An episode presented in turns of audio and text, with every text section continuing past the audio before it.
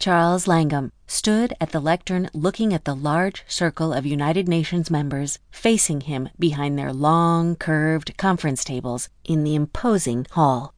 The lights were dimmed and the screen behind bright with images from his presentation. He was a formidable figure in an impeccable casual Savile Row blue suit that was tailored to fit his six foot slim frame, slightly graying hair, deep brown eyes, and clean shaven face. His crisp white shirt open at the collar gave him a relaxed, cool look. Except for his wedding ring and watch, he shunned jewelry.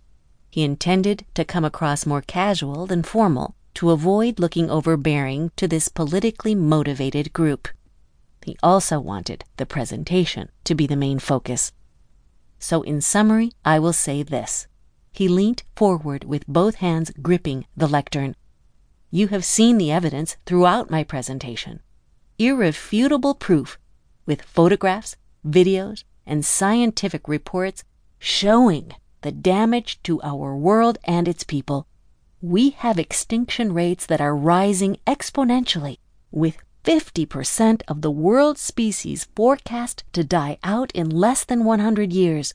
Food gluts in Western countries, while children die of famine in others.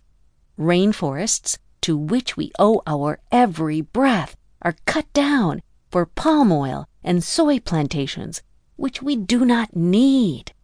He took a breath and looked around the hall. Ladies and gentlemen, whilst my company buys back palm oil plantations, mines, and large farms and returns them to the rainforest, planting millions of trees, and sets up aid in famine stricken countries to help them grow their own food and develop species protection centers.